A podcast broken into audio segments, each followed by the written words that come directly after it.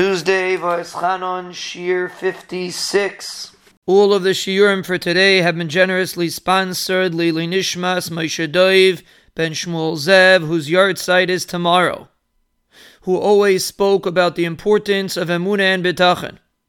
The schos of Limarat and Chizik of thousands and thousands of listeners throughout the globe, and the schos of thousands of lives that have been changed should Be'ezer Hashem bring him an Eloi Neshama, and he should be Zeiche to a Lichtige Gan Eden. In the Bayis Sheni, there was no Aaron, because Yeshio, who lived at the end of Bayis Rishon, the king was going as the Aaron, he hid the Aaron. And instead of the Aaron, there was the Even Shesiya, was a stone. And the Rambam writes that the there was a stone in the Kodesh HaKadoshim, that the Aaron was usual, and originally the Aron was placed on the stone.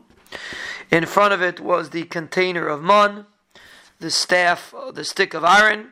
and when Shlomo Melech built the bias, and he knew that it was that the base of was going to be destroyed, he built a place to hide the Aron under it, like tunnels under the Bais HaMikdash, that they should be able to hide the Aron. Moshe Rabbeinu built it into the Bais HaMikdash, which is a Pel de Gazach. means Moshe Rabbeinu, eh, Shlomo Melech knew that the base of was going to be destroyed immediately when he built it. He knew right away it's not going to last. And therefore Yeshua Melech was mitzvah, and they were going as it in Shlomo Melech's hidden hidden uh, tunnels. And and uh, the mate Aaron was hidden, the, the stick of Aaron was hidden, the, the container of man, the shem and mishcha, they were all hidden together with the Aron.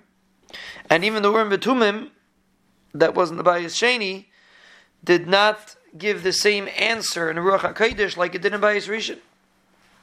And the only reason why they had the Urim Betumim was in order that the Kohen shouldn't be missing any of the Begadim.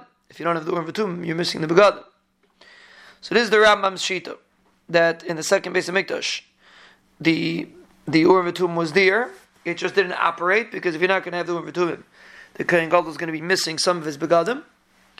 And the Aron and the other things that were with the Aron were hidden in an intricate system of tunnels that Shlomo Melech built under the Bais HaMikdash.